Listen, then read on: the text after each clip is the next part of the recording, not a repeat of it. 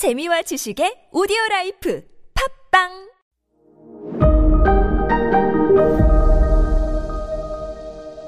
네, 여러분 안녕하십니까. 역사 스토리텔러 썬킴 인사드리겠습니다. 어, 조상신들을 모시고 잡신들을 모시고 하는 것은 신사라고 말씀드렸죠. 무려 공식적으로 800만의 어마어마하죠. 네, 뭐. 800만 명의 신이 있는 가운데 덴노 일본 왕을 모시는 신사는 또 따로 뭐라고 부른다고 했습니다. 뭐라고 했다? 신궁이라고 했다라고 말씀드렸지 않습니까? 우리나라에도 신궁 있었어요, 여러분. 지금 남산 그 도서관 그 옆에 조선 신궁이라고 있었거든요. 일본 본토를 벗어나서 있던 신궁 가운데서는 가장 규모가 컸어요. 그 신궁도 신궁이다 보니까 누구 왕을 모셨겠죠? 누굴 모셨냐? 메이지 혁명을 일으켰던 메이지 일본 왕을 모셨다. 해서 조선 신궁이었어요. 그러면 이 간무덴노를 또 일본인 입장에서 봤을 때는 모시는 신궁이 있겠죠? 어디 있을까요? 어디 있겠나? 도쿄에 있을까? 오사카 있을까? 아, 교토에 있죠. 당연히. 교토를 만든 사람이니까. 교토에 여러분 관광 가시면요. 어, 헤이안 신궁이라고 있습니다. 당연히 헤이안 신궁이겠죠.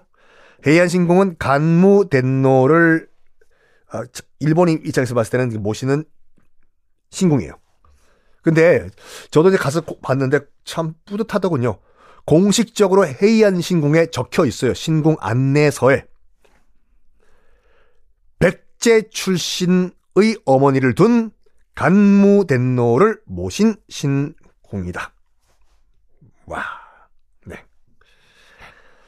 자, 근데 이 해안 시대가 일본 역사에서 굉장히 중요한 게 뭐냐면 이때부터는요 한반도와 중국에서 선진 문물을 더 이상 수입을 안 합니다 일본이요. 이제 배울 만큼 배웠다, 모방할 만큼 모방했다예요. 그래서 이때부터는 해안 시대 때부터는 일본만의 문화와 전통과 이런 관습이 그때부터 만들어져요. 그러니까 이렇게 보시면 돼요. 오늘날 일본의 이미지들, 일본의 관습 문화 이것들이 다 요때 헤이안이란 교토에서 헤이안에서 만들어집니다. 이른바 일본에서는 국풍 문화라고 하거든요. 이, 말, 이 말하면 진짜 또 연식이 드러나는데 국풍 81이라고 있었어요. 아유, 저도 뭐 책 보고 배웠습니다. 국풍 81 정말 우리나라의 그런 문화와 역사를 나라 차원에서 우리가 한번 즐겨보자라는 여의도 광장에서 했던 페스티벌이었거든요. 아유. 그 국풍 81로 뜬 가수가 이용이란 가수입니다. 이용이란 가수 들으면 또, 또 연식이 또 드러나네. 지금도 기억하고 있어요. 10월의 마지막 밤을. 그 이용.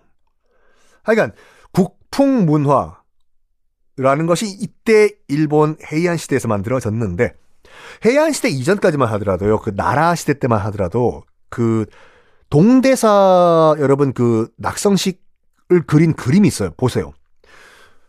일본 관리들이 입고 있는 옷과 머리와 의복이요. 지금 일본 뭐 그 기모노와는 완전 달라요. 딱 보면 어? 중국 당나라 옷 아니냐? 맞아요. 그 나라 시대 때만 하더라도 일본의 옷과 뭐 이런 것은 거의 중국풍이었어요. 완전 무슨 당나라 한 장면이라고 해도 믿을 정도로. 그런데 요 헤이안 시대 때부터는 당나라와 교류를 끊고 한반도와 교류를 끊고 이제 우리 배울 만큼 배웠다. 일본만의 일본의 일본 문화를 만들자 해요. 그래서일까요? 그 옛날에 일본 그 역사책이 있어요.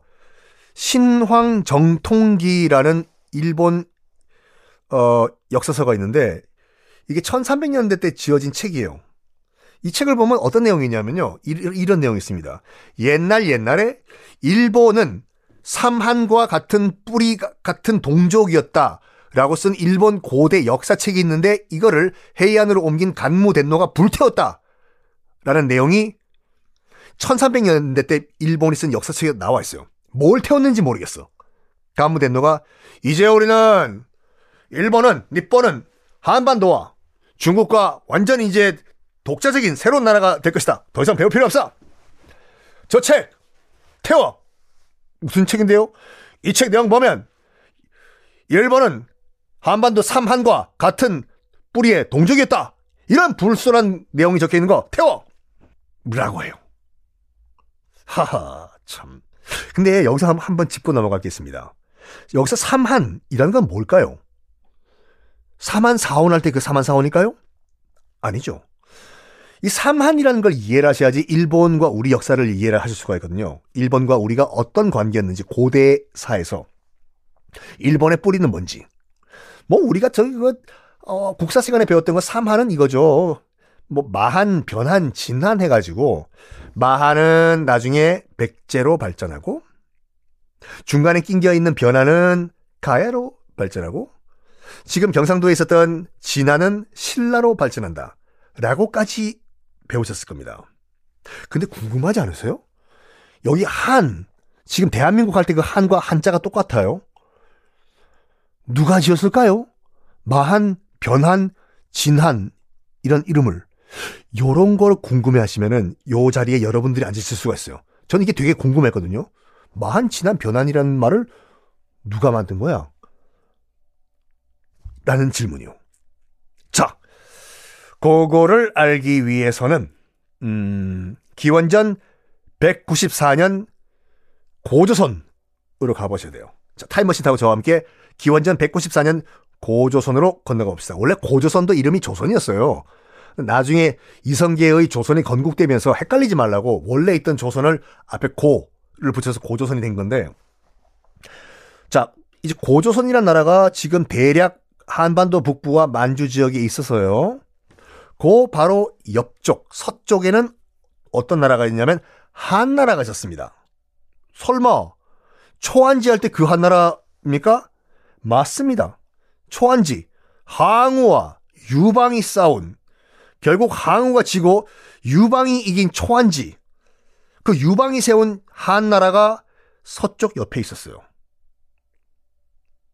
초안지를 바탕으로 만든 게 여러분 장기인 건 아시죠?